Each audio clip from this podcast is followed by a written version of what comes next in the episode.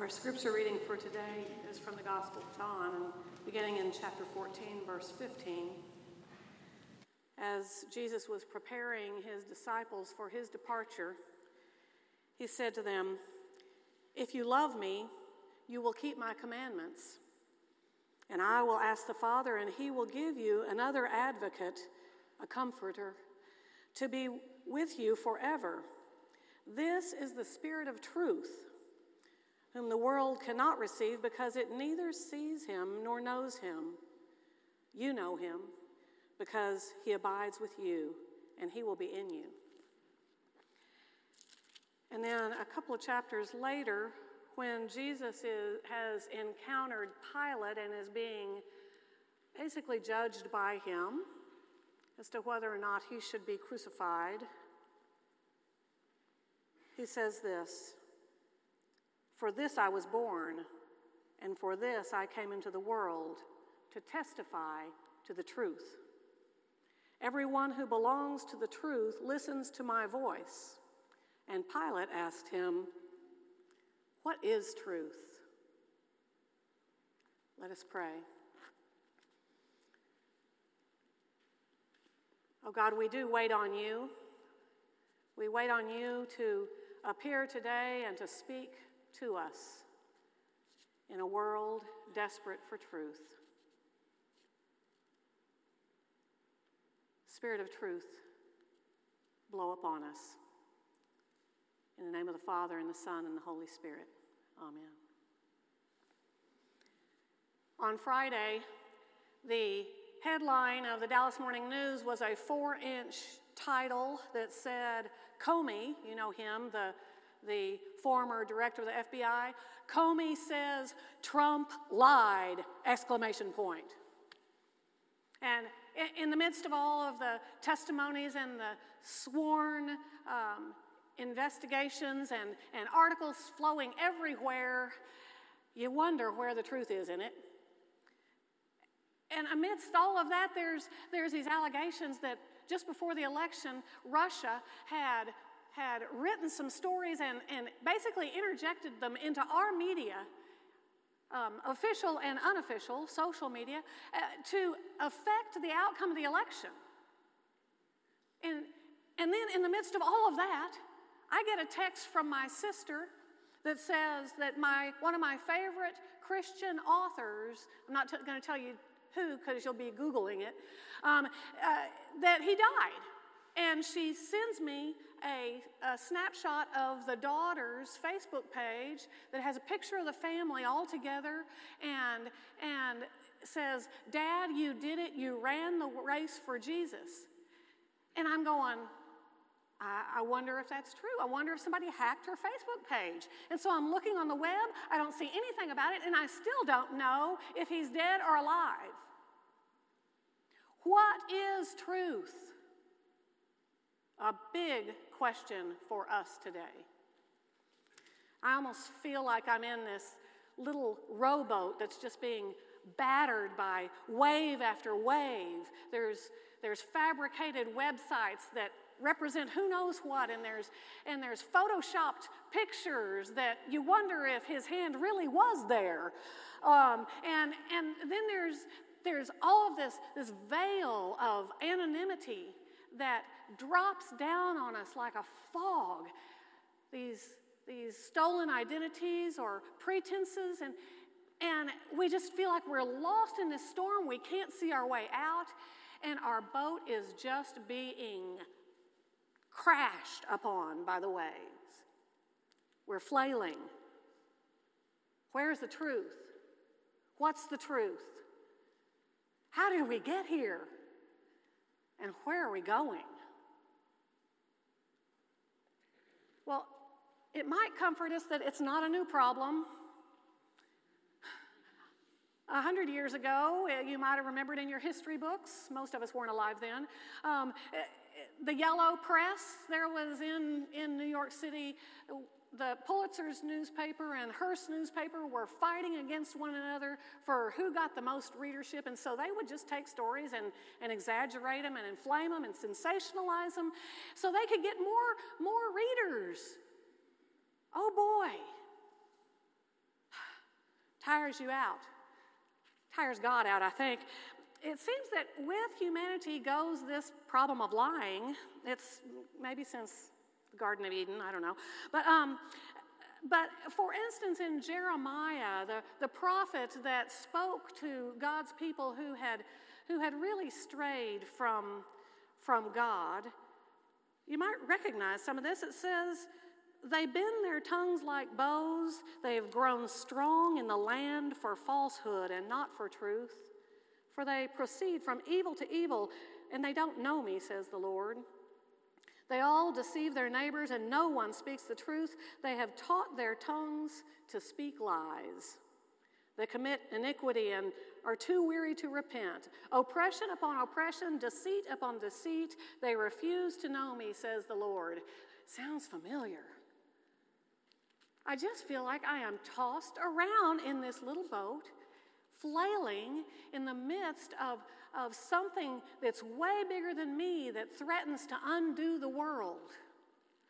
And I just long to get away from this seasickness. Maybe, maybe I can find a rock, a rock that I can get on that, that'll give me some sure footing, some sure something.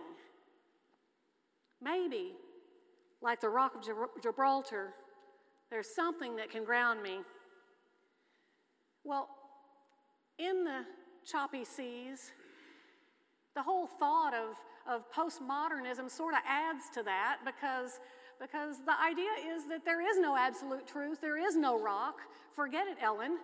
Um, that, that actually your truth is the truth and my truth is the truth and they all coexist. And the, the example that they use is a, um, a, a, poem, a metaphor from the 19th century, and it's, um, it's six blind men from India who are coming up on an elephant and one of them says, Oh, feeling the leg, I see. The elephant, the elephant feels like a tree trunk. It's like a tree trunk. And the other one over by the tusk says, No, an elephant is like a spear. And the one by the trunk says, says, No, an elephant is like a snake. And the other says it's like a wall at his big side. And, and the one at the tail, it's, it's like a rope. And the one at the ear, it's like a fan. And you get the picture. Each one knew for sure what the elephant was, but it was all different. In the post, postmodern understanding, that's how we are with truth. Now, I understand that there's, that there's some really good things. I, I love postmodernism because it really emphasizes experience, it validates experience my experience, because it's mine, you can't take it away from me. I, my experience of truth, my experience of God, it's mine. I've experienced that. There's an ownership there. So, in a way, it's, it's an improvement on modernism, which was, was really all about objective, measurable facts. And whoever had the most facts wins. And it was all about being right because I've got the most facts. And it filled church pews in mainline denominations because they would work their dogma and doctrine till they had it all right, and the guys, all those others were wrong. There wasn't a whole lot of room for experience. So I like postmodernism because I know that my experience is real. That's how I understand God.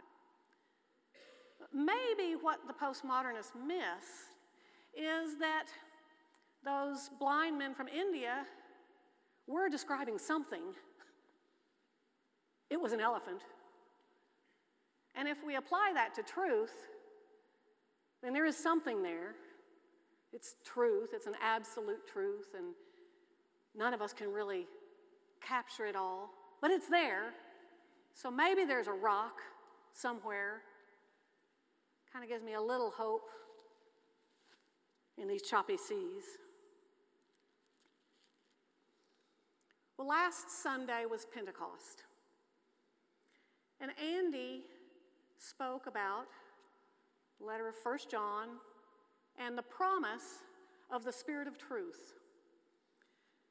And as I was preparing for this week's sermon, I, I took that and I thought, well, maybe there's some hope there. Maybe there is some, some solace or some solution or some rock or something that can ground me in this whirlwind of lies and lack of trust. And so I, I looked into the Gospels and, and I wanted to share with you what I found. So Jesus came, he said, he was born to testify to the truth. So there's something there. We ought to pay attention. He was born to testify to the truth. And then just before he was going to the cross, which, by the way, was surrounded by lies, if you remember, what got him there? Lies. so on the way to the cross, he told his disciples, If you love me, I'll give you a comforter who is the Spirit of truth. Now, the world isn't going to know them, but the world isn't going to know the Spirit. They won't be able to see the Spirit, but you will. Now, don't miss it. It's conditional. What's it conditional on? If you love me, and follow my commandments of love, I will give you the spirit of truth, and you will know truth. Jesus' spirit, I mean, Jesus' truth is somehow not, it's, it's dependent on relationship, it's dependent on love. If Jesus' truth is the absolute truth, T, uh, truth with a capital T, it's dependent on love, and we better not forget it. So, how does that look? Well, I thought, you know, there's that cut and dried case, the woman who was caught red handed in adultery. Now, I'm not sure it was her hands that were red, and that's another sermon.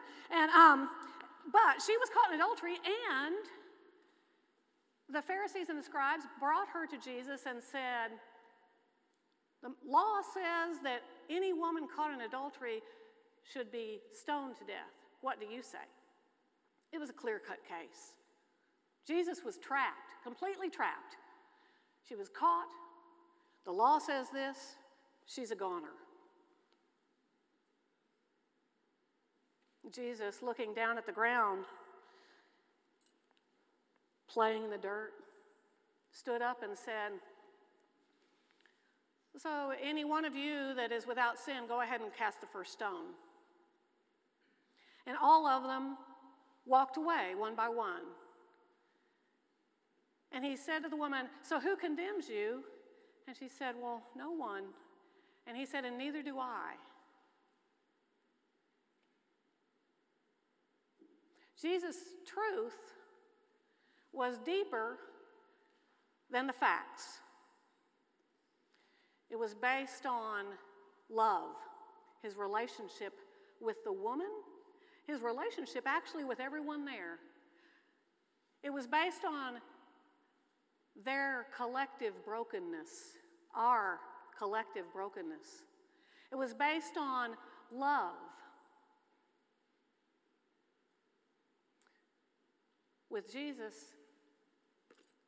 if you, if, well, we'll just say if we're Christians and we are wielding the truth as a weapon, then we're not dealing with Jesus' truth. We're not even at an elephant, we're at a giraffe or something else. The elephant is the absolute truth, it's Jesus' truth, the rock that we're looking for. Well, I have to confess something. I um, I spent my life being really good at wielding the truth as a weapon, and um, uh, about five decades is all. And, um, and I had to look really deep to, for a time that I, I practiced what I see Jesus doing. And basically, it was Andrew, my son Andrew. He was five years old, kindergartner. He had come home from school exasperated. And he said to me, Mom, Life is hard. When is it going to get better? And by the grace of God, I did not say, Are you kidding? You've got it easy. My gosh, just wait. You've probably got 12 or 15 more years of school. You think this is hard. And then after that, you'll be in a job, and who knows if you'll like what you're doing or if you'll like your boss. You'll have a family, kids running out that you have to support. All this pressure on you. Then you'll find out that your coping skills just are trash and they don't work. And then your body starts falling apart. You think you've got it bad. Thank God. Now, all that is true.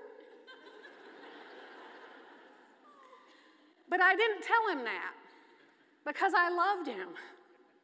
And I didn't want to just crater my poor little precious kid. And so I said, Andrew, life is hard, isn't it? And you're doing a really good job, and the good news is that God goes with us the whole way. We're never alone in this. That was grace. that was grace.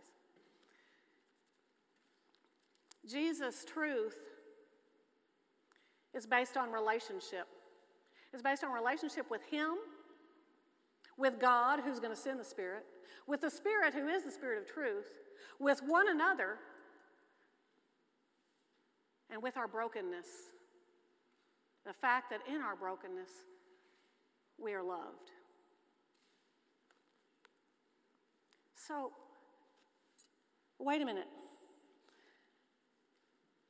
The truth, Jesus' truth, the absolute truth. What, what if it's there's not a rock? What if it's Jesus asleep in our boat? Right in the midst of this storm that's bigger than all of us. And we wake him up and say, Help. And he says, A deep truth peace, be still. And all of a sudden, the waters around our little boat No, mind, no matter that it's in the midst of a swirling storm, the waters are calm.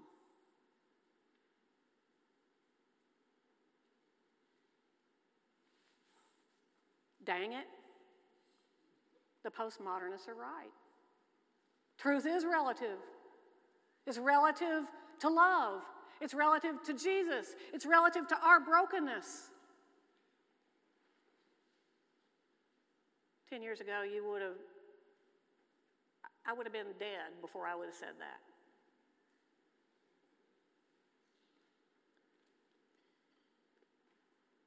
We must love.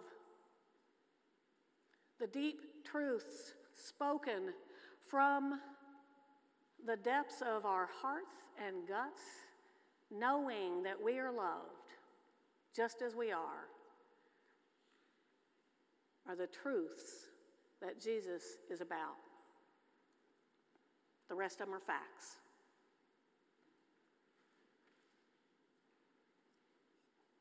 Better keep Jesus in the boat.